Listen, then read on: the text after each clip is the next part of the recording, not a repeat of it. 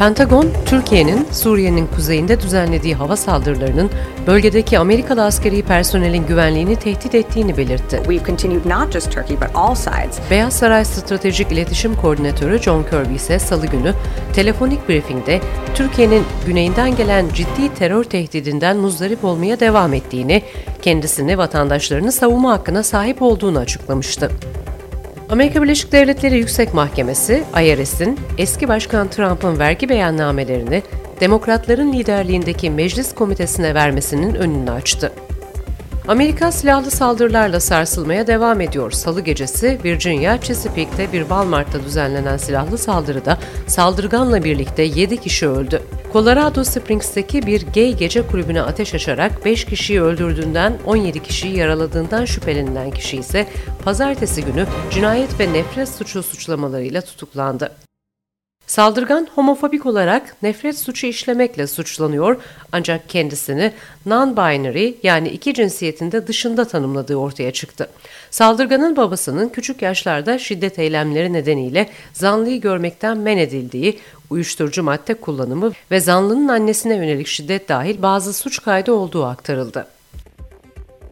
Washington raporuna hoş geldiniz. Ben Serra Karaçam. 24 Kasım Perşembe günü öğle saatleri itibariyle bu kayıtla sizlerleyiz.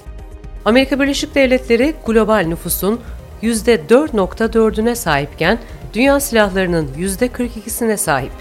Dünya Amerika'ya baktığında bir istisnalar ülkesi görüyor ancak Amerika'nın hem hayranlarını hem eleştirmenlerini sürekli neden bu kadar çok toplu katliam yaşandığı sorusu meşgul ediyor. Doktorasını bireysel silahlanma konusundaki çalışmasıyla yapan Doktor Özgür Aydın'la konuştuk. Doktorasını bireysel silahlanma konusundaki çalışmalarıyla alan Özgür Aydın, Doktor Özgür Aydın bizlerle birlikte. Özgür Bey hoş geldiniz. Hoş bulduk. Merhabalar Selvi Hanım.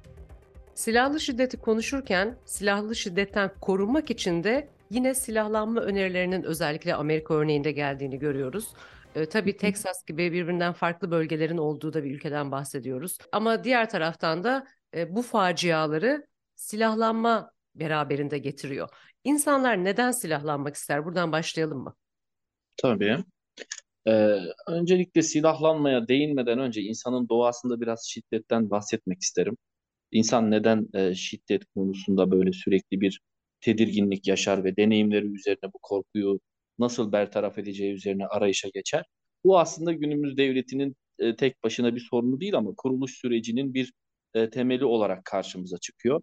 Tanımlamak mümkün olmasa da şiddeti biz aslında yaşadığımız anda tanıyabiliriz. Yani şiddetin temel unsurlarından birisi güç, diğeri de ihlal olarak sınıflandırırsak bir ortamda bize karşı güç olduğunda ve bu bizim bir hakkımızı ihlal ediyorsa şiddete maruz kaldığımızdan şüphelenebiliriz.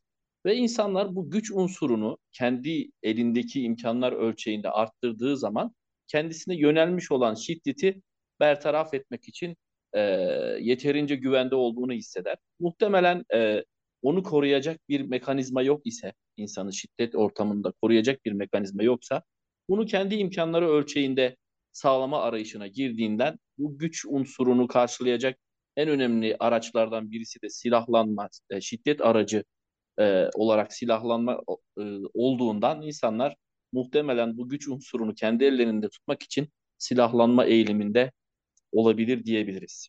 Peki silahlı şiddetle başa çıkabilmek için veya insanların kendilerini korumaları adına özellikle Amerika Birleşik Devletleri'nde silahlanmanın ilaç olarak sunulduğunu görüyoruz. Bir diğer çözüm önerisi ise kamu kurumlarının işlerini daha iyi yapması, silah satışlarının daha background checklerini yoğunlaştırarak gerçekleştirilmesi gibi konularda. Siz ne dersiniz?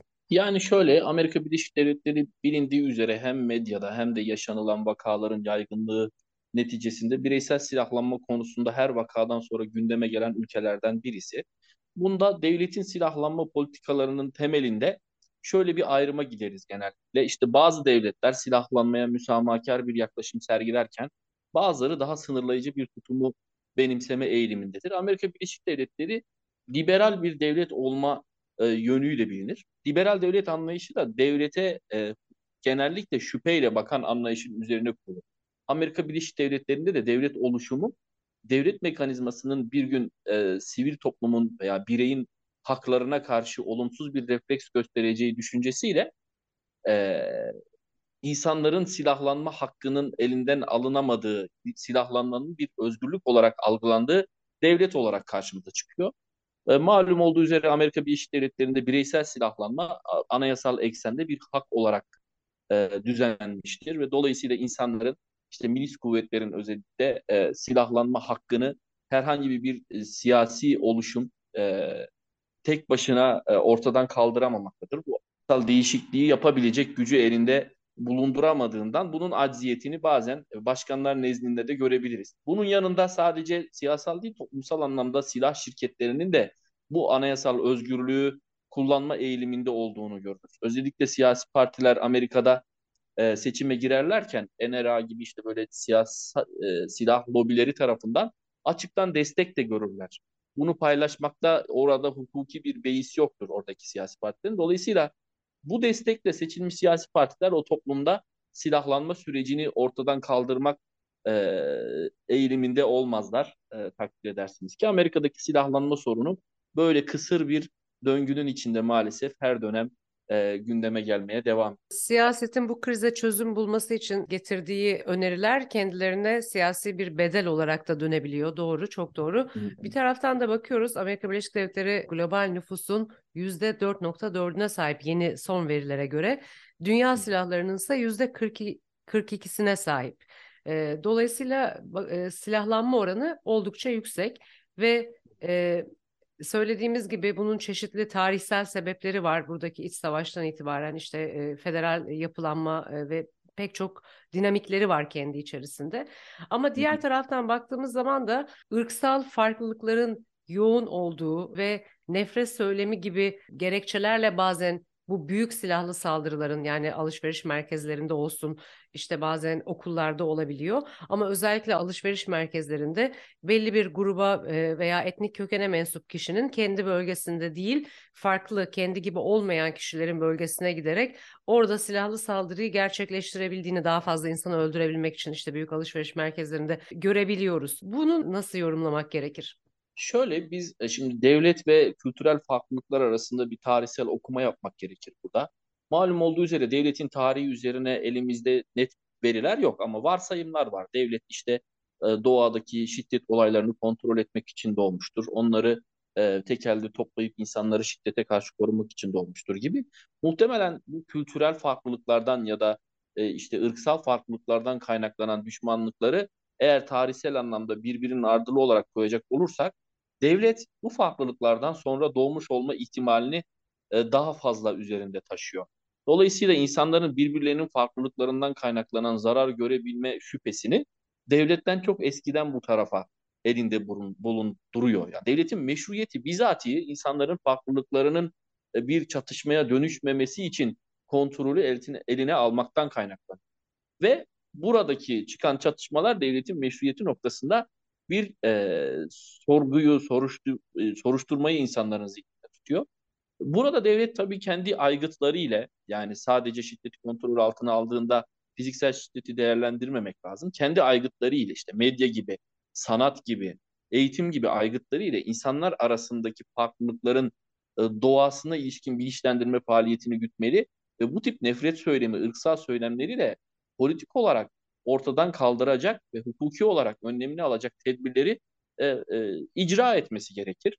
Maalesef işte e, yani Amerika'nın veya işte e, Avrupa'nın e, bu tip farklılıklardan kaynaklanan e, işte Afrika'daki politikalarında da gözlemleyebiliyoruz. Bu tip farklılıklardan kaynaklanan bazı sistematik e, politikalarının zararını e, tarihsel süreçte çok e, yaygın olarak görüyoruz. Bunları birdenbire ortadan kaldırmak mümkün değil. E, ancak bunları tamamen sıfırlamak da aslında e, mümkün değil. Ama hukuken bu konularda tedbir almak e, devletin üzerine düşen bir e, görevdir. Devletin amacı ve görevi bunun ekseninde e, e, e oturur. Dolayısıyla e, bu konuda politikalarının zayıflığından kaynaklanan saldırıların gerçekleştiğini görüyoruz. Özellikle bizim ülkemizden de yapılan açıklamalarda şunu görüyoruz işte belli dini inanca mensup kişilerin işte terör eylemleriyle özdeşleştirilmesi, belli kılık kıyafette olan kişilerin işte suçluluk eğiliminde olduğuna dair anlayış. Bu insanın ye- gelişim sürecinde, yetişim sürecinde daha ailenin içindeyken e, veya işte medyayı takip ettiği süreçte ya da eğitim anlayışında sürekli insanların bilinçaltına, e, habitusuna, yetişim tarzına aşılandığı sürece önüne geçebileceğimiz bir mesele değil. Özellikle toplumsal krizlerin yaygın olarak patlamasında bu tip şeylerin e, yattığını görüyoruz yani. Biz daha doğduğumuz andan geliştiğimiz tüm süreçler boyunca bu tip farklılıklardan kaynaklanan düşman algısı bizi hem silahlanma eğilimine hem bu silahları bazen e, anlamsız ve işte bir amacı doğurmayacak şekilde kullanma eğilimine falan ittiğini söyleyebiliriz açıkçası. Bir diğer husus da esasında mental sorunlar. İnsanlar için Amerika'da yapılan kıyaslamada daha az silahlı büyük saldırıların olduğu ülkelere göre daha fazla mental probleme sahip insan olduğu tespit edilmiş rakamlarla Amerika'da. Ancak yine bakıldığı zaman gelişmiş ülkelerdeki gibi yapılan bunu önleyici tedaviler olsun ve kontrolle alakalı harcamalar da zengin ülkelerle aynı seviyede. Bu biraz suçlaması kolay olan bir alan gibi görünüyor. Çünkü esasında yapılan Amerika'daki ölümcül silahlı saldırıların sadece yüzde dördünün mental sorunlardan kaynaklandığı ortaya çıkmış. Buna ne dersiniz? Ee, şöyle yani elinizde eğer kullanabileceğiniz bir silah var ise e, imkanınız dahilindeyse meşhur bir sanat e, hem tiyatral hem de işte başka eserlerde de gördüğümüz sahnede bir silah varsa onun patlama potansiyeli her zaman vardır oyun sürecinde. Amerika Birleşik Devletleri'nde öncelikle insanların elinde e, birden fazla e, şiddet eyleminde kullanılabilecek silah imkanı var. Bunu siz mental anlamda çözmek için yatırım yapsanız dahi bu imkanı kullanma potansiyeli e, bu mental eğitimlerle çözülebilecek bir mesele değil. Amerika Birleşik Devletleri'nde aslında modern devlet olduğu iddiasında ise beklenen şey şudur. Amerika Birleşik Devletleri bütün insanların silahlarına e, devlet merkezinde toplama yükümlülüğünde olmalıdır. Modern devlet olma iddiasında. Kayıt anlamında diyorsunuz değil mi bunu? Balistik. Sadece e, kayıt almak, ruhsatlandırmak ben zaten bireysel silahlanmayı şöyle tanımlıyorum. Devletin kayıt alıp ruhsatla, ruhsatlandırarak verdiği e, silahları biz bireysel silahlanma kapsamında değerlendirebiliriz. Onun dışında işte e, ruhsatsız silahlar zaten bireysel silahlanma kapsamında değildir. Bireysel silahlanma devletin ruhsat vererek kişiye teslim ettiği silahlara verdiğimiz bir e, araç olarak tanımlanabilir. Diğerleri zaten yasa dışıdır. Devlet eğer bir ruhsat vermemişse, kişi e, kaçak olarak silahlanıyorsa devlet bunu zaten evleviyetle önlemelidir. Bu hukuksuz bir mesele. Hukuka yani yasaya uygun olan e, bir devlette devletin yasal mevzuatlarından geçerek silahı elde etme meselesidir. E, bu da bireysel silahlanma olarak tanımlanıyor. Yani yasaya uygun olarak alınan silah. Amerika Birleşik Devletleri'nde de işte prosedürleri e, diğer sınırlayıcı ülkelerden farklı olsa da bildirim yükümlülüğü gibi aldığınız silahı işte bildirmek yükümlülüğü gibi bazı mevzuatlar var. Ancak serbestiyet var. Yani o bildirim yükümlülüğünü siz e, bir sınırlandırmaya çevirirseniz bunu anayasanın ek protokol ikisine aykırı bulup işte e, mahkemelerde iptal ettirebilirsiniz. Dolayısıyla Amerika Birleşik Devletleri'nin öncelikle bu yasal olarak işte modern devletten beklenen şiddeti tekerde toplama yükümlülüğünü yerine getirme politikasını harekete geçirmesi lazım. E, bu politikayı harekete geçirmediği sürece işte zihinsel olarak insanları e, tedavi etme eğiliminde olmanız veya mental olarak insanların bu yatkınlığını çözme eğiliminde olmanız tek başına çözüm oluşturmaz. Bundan yıllar önce İngiltere'de çok küçük yaşta birkaç çocuğun karışmış olduğu bir cinayet eyleminin gerekçelerini çözmeye çalışırken şöyle bir soruyla karşılaşıyor araştırmacılar. İnsanın doğasında şiddet var mıdır? Yoksa bu patolojik bir sapma mıdır şiddet? Tabii buna bir hukukçunun insanın doğasında şiddet vardır diye cevap vermesi hukuku doğal bir meşruiyete oturtmak açısından e, paradoks oluşturur, çelişki oluşturur ama insanın doğasında şiddet olduğunu tespit ettiğiniz zaman bu şiddet meselesini çözecek başka, e, o ihtiyacını giderecek başka bir şey sunmanız gerekir. Bu silahlanma meselesini çözecek bir yöntem değil. Öncelikle yasal olarak insanların silahlanmasının önüne geçmek gerekir. Daha sonra da silahlanmanın insanlara verebileceği, bizzat insanın kendisine vereceği zarara dair eğitim, sanat, medya veya sağlık harcamalarıyla bu mental e, tedavilerin yapılması gerekir. Yani birincil olan öncelikle silahların kontrol altına alınması. E, buradaki İkincil boşluklara olan... evet buyurun. ikincil olan bu bahsettiğiniz harcamalarla insanların silahtan uzaklaşmasını sağlaması. Evet, şimdi buradaki boşluklara baktığımız zaman her eyalette e, silahlanmanın önlendiği durumlar farklı. Yani belli suçları işlemiş bazı kişiler bazı eyaletlerde örneğin 10 yıl süreyle silah alamıyor, 10 yıl sonra alabiliyor. Fakat baktığımız zaman da bu eylemleri yapan kişilerin son derece genç, işte bazılarının hiçbir suç kaydı olmadığını görüyoruz. Bazılarının suç kaydı var. Fakat örneğin Ohio gibi yerlerde ise bir e, lokal eyalet yasası background check gerektiren silah satışlarında yok. Böyle durumlarda da direkt e, FBI'ın sistemine e, satılan silahın kaydedildiği ve bunun da hemen geri dönüş yapılmayan bir sistem olduğu, satışın bu arada gerçekleştiği ve reddedilirse satışın yapılmasının arkasından gerekli kurumun silahı bulup geri almak için bir süreç başlattığı görülüyor. Bu gibi boşluklar çok fazla. Ee, online satışlar var bir diğer taraftan. Bunları e, bu boşluklar da herhalde yaşanılan bölgede e, bu konuya bakış açısıyla alakalı. Yani yine aslında biraz tekrara düşmüş gibi olacağım ama e, bu fed, fed, yani her ülkenin içindeki farklı bölgelerde yapılan silahlanmaya ilişkin mevzuatlara dair tasarruflar da yine bir silahlı eyleme katılmış olan kişilerin belli bir süre silahlarından uzak durması ya da silahlarını işte mermilerini ayrı bir kutuda bulundurmak, silahı ayrı bir e, yerde bulundurmak gibi mevzuatlarla düzenleme arayışına girmesi birkaç defa Amerikan Yüksek Mahkemesi tarafından iptal edilen düzenlemeler. Yani buna ilişkin örnekleri var. Netice olarak Amerika'da bu tip sosyal eğilimler veya kültürel eğilimlere ilişkin biz bu kişileri eğitirsek, biz bu kişilerin silahlanmadan uzak durmasını sağlarsak gibi politikalar alt kısımda silahlanma karşıtı eylemlerle e, yapılmaya veya toplumsal farkındalığın sağlanması için yapılmaya çalışılsa da sorun maalesef en tepede bir başkanın işte mesela bir okul saldırısında öğretmenleri de silahlandırırsak biz eğer silahlanma sorununu çözeriz gibi silahlanmaya imkan sağlayan olanak sağlayan bir düzenlemenin bulunmasında yatıyor. Eğer siz de bu içinde bulunduğunuz toplumda herkesin sayısız silahla gezdiğine dair bir özgürlük olduğunu varsayarsanız o zaman yapacağınız ilk iş yani bir silahlı eylemde kendinizi korumak ya da herhangi bir, bir saldırıda silahınızı kullanmak için bir serbestiyet, aşırı serbestiyet bölgesinde silahlanmak olur. Bu kaçınılmaz bir e, eğilimdir. Dolayısıyla eğer devletin ana politikası bireysel silahlanmaya müsamahakar yaklaşım ve herkesin silah bulundurmasını özgürlük olarak anlayan yaklaşımsa bunları e, alt ölçekte e, eğitimle çözmek veya işte bu tip şeylerle çözmek mümkün değil. Son olarak artık okullarda bile öğretmenlere silah dağıtılsın. Silahlı saldırganlardan öğretmenlere silah eğitimi verilsin ve bu şekilde evet. çocuklar korunsun. Yani e, evet. kolluk güçlerinin veya işte yerel e, görevlilerin değil de bu şekilde silahlanarak yine kişilerin kendilerini koruması eğiliminin tartışıldığını görüyoruz burada da. Evet. Var mı eklemek istediğiniz bir şey? Yani eklemek istediğim şey biraz bu bireysel silahlanmayı sınırlama olarak algılayan e, yaklaşımım şöyle bir eleştiriyle karşılaşıyor.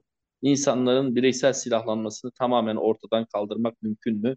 Veya şiddeti insanın doğasından tamamen ortadan kaldırmak mümkün mü? Bu önüne geçilemeyecek bir akan sudur. Siz bunun önüne küçük küçük setler kurarak engelleyemezsiniz gibi eleştirilerle karşılaşıyorum.